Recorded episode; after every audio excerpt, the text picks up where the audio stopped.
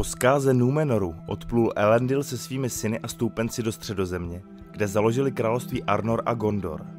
Zatímco Elendil panoval jako velekrál ze severního království Arnoru, jeho synové Isildur a Anarion vládli společně Gondoru na jihu.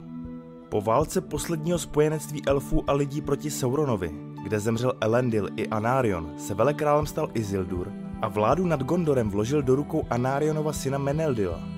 Za jeho králování rostl Gondor do nádhery, až říše připomínala bohatstvím a majestátem Númenor před jeho pádem. Nakonec ale v rychle ubíhajících letech středozemě Gondor začal slábnout a Anarionova rodová linie selhala. Jsme Nerdopolis. A tohle je historie Gondoru od prvního nájezdu východňanů po občanskou válku a příchod moru.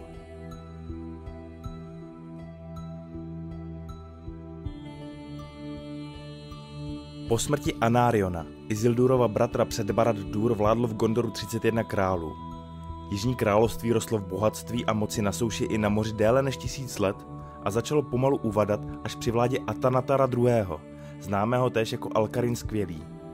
Známky úpadku Númenorejského plemene bylo ale možné pozorovat již na začátku třetího věku, protože se urození Dunadáni ženili pozdě a měli málo dětí. Sedmý král Gondoru Ostoher nechal přestavit Minas Anor, později známé jako Minas Tirith, a od té doby v něm gondorští králové bydleli raději než v Osgiliatu. Za časů Ostohra byl Gondor poprvé napaden divokými muži z východu a bohužel byl Ostoher později zabit během jedné z invazí východňanů. Pomstil ho až jeho syn, který na východě dobil značná území.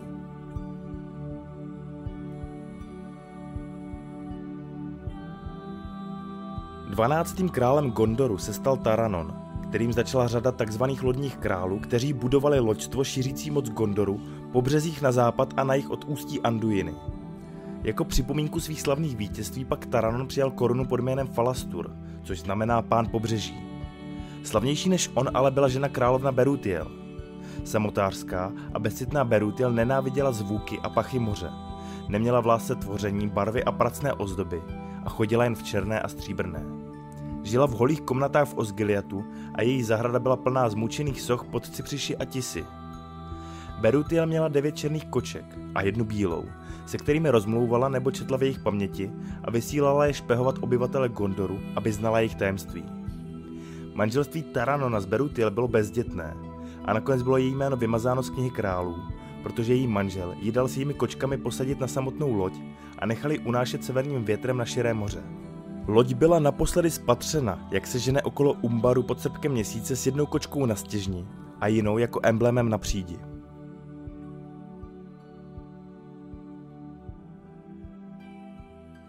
Jelikož neměl Taranon žádného potomka, na trůn po něm nastoupil jeho synovec Ernil I., jenž opravil v Pelargiru starobylý přístav a zbudoval velké loďstvo. Poté oblehl na souši i na moři Umbar, zmocnil se ho a ten se pak stal velkým přístavem a pevností gondorské moci. Umbar byl velký mis a souší obklopený záliv, kde byl lidmi z Númenoru založen přístav někdy po roce 1802. věku, kdy Númenorejci zakládali přístavy a obchodní centra na západním pobřeží středozemě. Po pádu temného pána Saurona ve válce posledního spojenectví elfů a lidí se Umbaru zmocnili černí Númenorejci, kteří soupeřili s Elendilovými syny a Gondorem.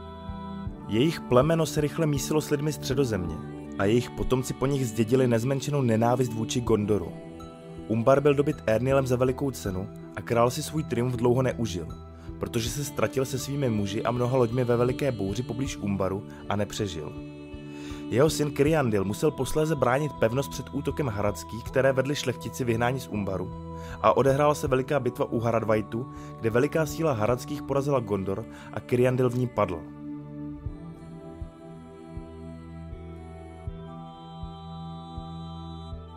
Mnoho dalších let pak byl Umbar pravidelně napadán, ale díky námořní síle Gondoru se jej nepodařilo dobít. Kiriandilův syn Kiriaher zatím vyčkával a skromažďoval síly. Pak přišel od severu po moři i po souši, překročil řeku Harnen a napadl Haradské, které na hlavu porazil. Ti museli uznat nadvládu Gondoru a Kiriaher poté přijal jméno Hyarmendakil, tedy vítěz nad jihem. Po celý zbytek jeho dlouhé vlády se žádný nepřítel neopovážil zautočit na Gondor nebo se vzepřít jeho moci. Gondoru vládl 134 let. Šlo o druhého nejdéle vládnoucího panovníka v celé Anárionově linii a za jeho dnu dosáhla Jižní říše vrcholu své moci. Moc Gondoru se tehdy táhla na sever ke Kelebrantu a jižnímu okraji temného hvozdu, na západ k Šeravě, na východ ke vnitrozemskému jezeru Run, na jih k řece Harnen a odtud po pobřeží k poloostrovu a přístavu Umbar. Lidé z údolí Anduiny uznávali moc Gondoru a Harad mu musel vzdávat hold, protože synové jejich králů byli drženi na dvoře jako rukojmí. Mordor byl sice stále spustlý, ale velké pevnosti střežící průsmyky na něj upírali oči a dávali pozor, zda se v něm neprobouzí zlo.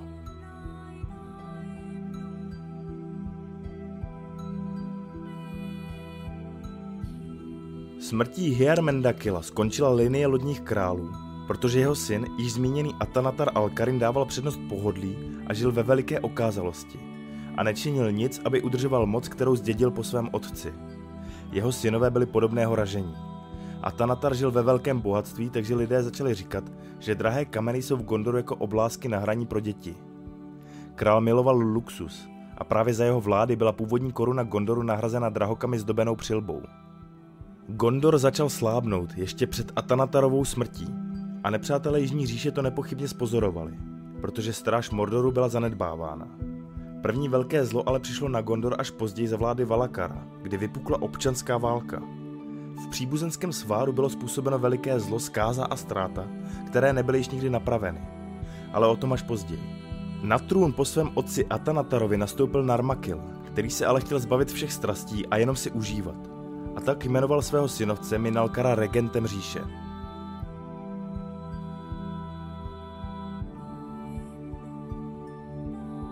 Minalkar byl velice zdatný a schopný muž a do popředí jeho zájmu se dostali severané.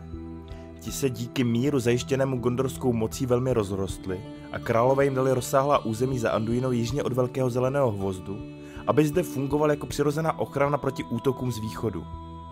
Východňané se za vlády Narmakela pokusili Gondor znovu napadnout, třeba že zpočátku jen s malou silou a k tomu vyšlo najevo, že ne všichni seveřané zůstávají věrni Gondoru a buď z pokořisti, nebo kvůli sváru mezi svými knížaty se připojují k východňanům.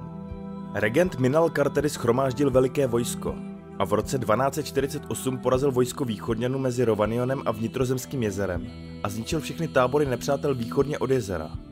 Poté přijal jméno Romendakil, tedy vítěz nad východem, druhý tohoto jména.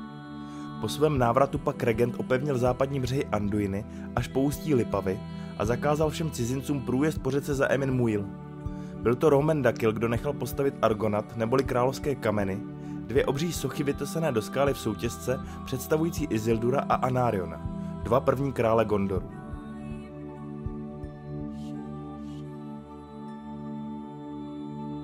Protože regent potřeboval mnoho mužů na ochranu gondorského území, přijal Roman Dakil značné množství severanů do svých služeb a některým dal i vysoké hodnosti ve svém vojsku, jeho hlavním spojencem se stal Severan a král Rovanionu Vidugavia, který byl nejmocnějším ze severských knížat a významně pomohl Gondoru ve válce proti východňanům. V roce 1250 pak vyslal Romendakil svého syna Valakara jako vyslance do Rovanionu, aby zde přebýval u Vidugávia a seznámil se s jazykem, zvyky a politikou Severanů. Valakar překročil záměry svého otce, zamiloval si severní zemi i jeho drsný lid a oženil se s Vidugáviovou dcerou Vidumavy, v roce 1260 se Valakar vrátil se svojí ženou a synem zpět do Gondoru. Vidumavy byla krásná a ušlechtilá paní, ale s krátkým životem, který byl sudbou menších lidí. I proto se Dunadáni báli, že takový budou i její potomci a padne majestát králů lidí. Zejména v jižních provinciích se lidé bouřili, a to především proti Valakarově synovi Eldakarovi, kterého nechtěli přijmout, protože se narodil v cizí zemi.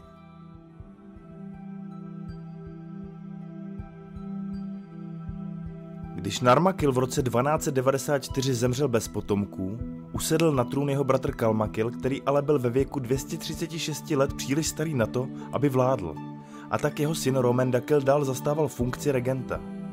O deset let později Kalmakil zemřel a Romendakil se konečně zbavil regentské funkce a začal vládnout Gondoru jako právoplatný král. Romendakil vytvořil titul správce Gondoru. V roce 1344 zemřela Valakarova manželka Vidumavy, která měla skutečně kratší život než její manžel, přestože se dožila vysokého věku přes 100 let.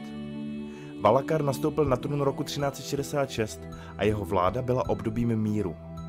Jak se ale jeho panování nad Gondorem blížilo ke konci, a k převzetí koruny se připravoval jeho syn smíšené krve Eldakar, v jižních provinciích začala růst nespokojenost, ze které později vzešel příbuzenský svár. Když tedy Eldakar nastoupil po svém otci na trůn, vypukla v Gondoru občanská válka.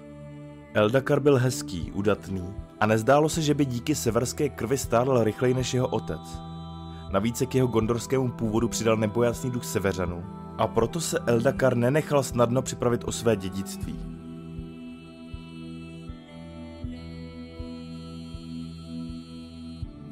Když tedy proti němu povstali přívrženci Kastamira, který byl krví po Eldakarovi nejblíž koruně, odporoval jim až do posledních chvil.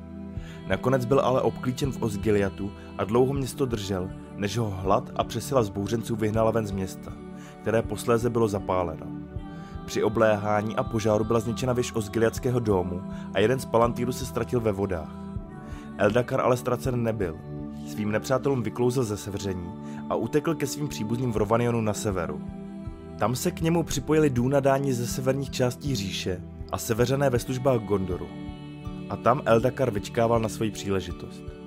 Trůn mezi tím uchvátil Kastamer, který byl velitelem loďstva a podporoval ho lid z pobřeží a z velkých přístavů Pelargilu a Umbaru. Kastamer se jako vládce brzy projevil nejen jako povýšený a nešlechetný, ale také jako krutý muž, který nechal zabít Eldakarova syna Ornendila. Vraždění a ničení páchané ve městě Osgiliad na jeho příkazy také převyšovalo válečnou nutnost a lidé si to v Minas Anor a Itilienu zapamatovali.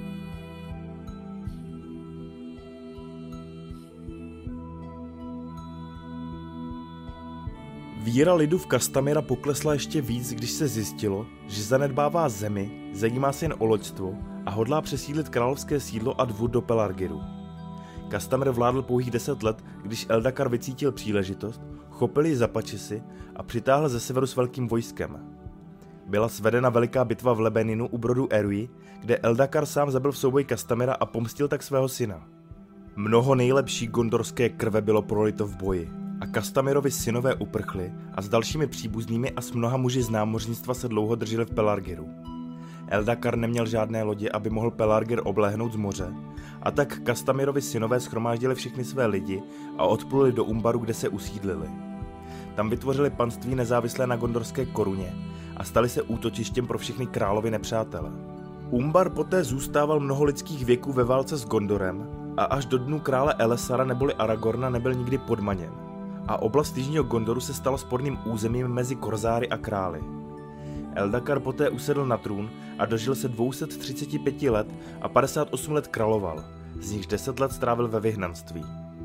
Protože mnoho Dunadánů padlo v bojích příbuzenského sváru, krev královského rodu a ostatních potomků Númenorejců se značně smísila s krví menších lidí. Eldakar projevoval přízeň severanům, s jejichž pomocí získal zpátky svou zem a lid Gondoru byl doplněn velkým počtem příchozích z Rovanionu. Přestože se někteří obávali, že mísení krve uspíší úpadek Dunadánu, nestalo se tak a věk se jim krátil po troškách jako do posud.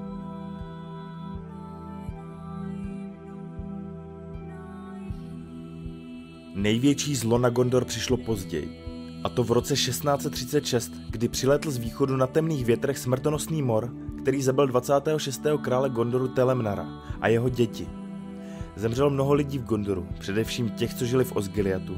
A protože únava a nedostatek lidí zapříčinil neobsazenost pevností na hranicích Mordoru, ustal nad zemí temného pána dozor. Později bylo vypozorováno, že Mor přišel v době, kdy se ve velkém zeleném hvozdu prohluboval stín, objevilo se mnoho zlých tvorů a Sauron znovu povstal. Štěstí v neštěstí bylo, že i nepřátelé Gondoru byli morem decimováni a nemohli na něj zautočit, protože by ho jistě v tu dobu dobili. Smrt krále Telemnara zapříčinila uschnutí a zahynutí bílého stromu v Minas Anor, ale jeho synovec Tarondor, který se stal králem po něm, zasadil v citadele nový semenáček. Protože byl Osgiliad po Kastamerově vyplenění z části opuštěn a pomalu se rozpadal, přemístil Tarondor královský dvůr do Minas Anor. Také mnoho z těch, co uteklo z Osgiliadu do Itilienu nebo do západních údolích, se bylo ochotno vrátit. Tarondor vládl nejdéle ze všech králů Gondoru, protože získal korunu v mladém věku. Bylo mu pouhých 59 let, ale díky moru nemohl vykonat nic víc, než vnést pořádek do své říše a pomalu budovat její sílu. Po neobyčejně dlouhé vládě Tarondora nastoupil na trůn jeho syn Telu Mechtar, který v roce 1810 napadl Umbar, protože ho obtěžovala opovážlivost korzáru, kteří plenili pobřeží Gondoru. V té válce zahynuli poslední Kastamirovi potomci a Umbar byl pro tu chvíli zase v držení Gondoru. Na památku svého vítězství si Telumechtar nechal ke svému jménu připojit titul Umbardakil, neboli vítěz nad Umbarem. Bohužel v dalších neštěstích, které postihl Gondor, byl Umbar ztracen a dostal se do rukou Haradských. Ale o tom si povíme až příště. Jak se vám další kus historie Gondoru líbil, co na něj říkáte? Napište nám do komentářů. Jinak do nového roku můžete vstoupit s naším diářem. Hledejte průvodce fantastickým rokem fanouška popkultury na pultech a webu knih Dobrovský. Můžete nás podpořit na hero hero.co lomeno nerdopolis nebo pořídit triko, mikinu nebo tašku z naší kolekce na www.blackfinstore.cz lomeno nerdopolis. Vše nejlepší do nového roku přijí Libovan Kenobi a Honzik Křepelka, a.k.a. Nerdopolis. Geek and Proud.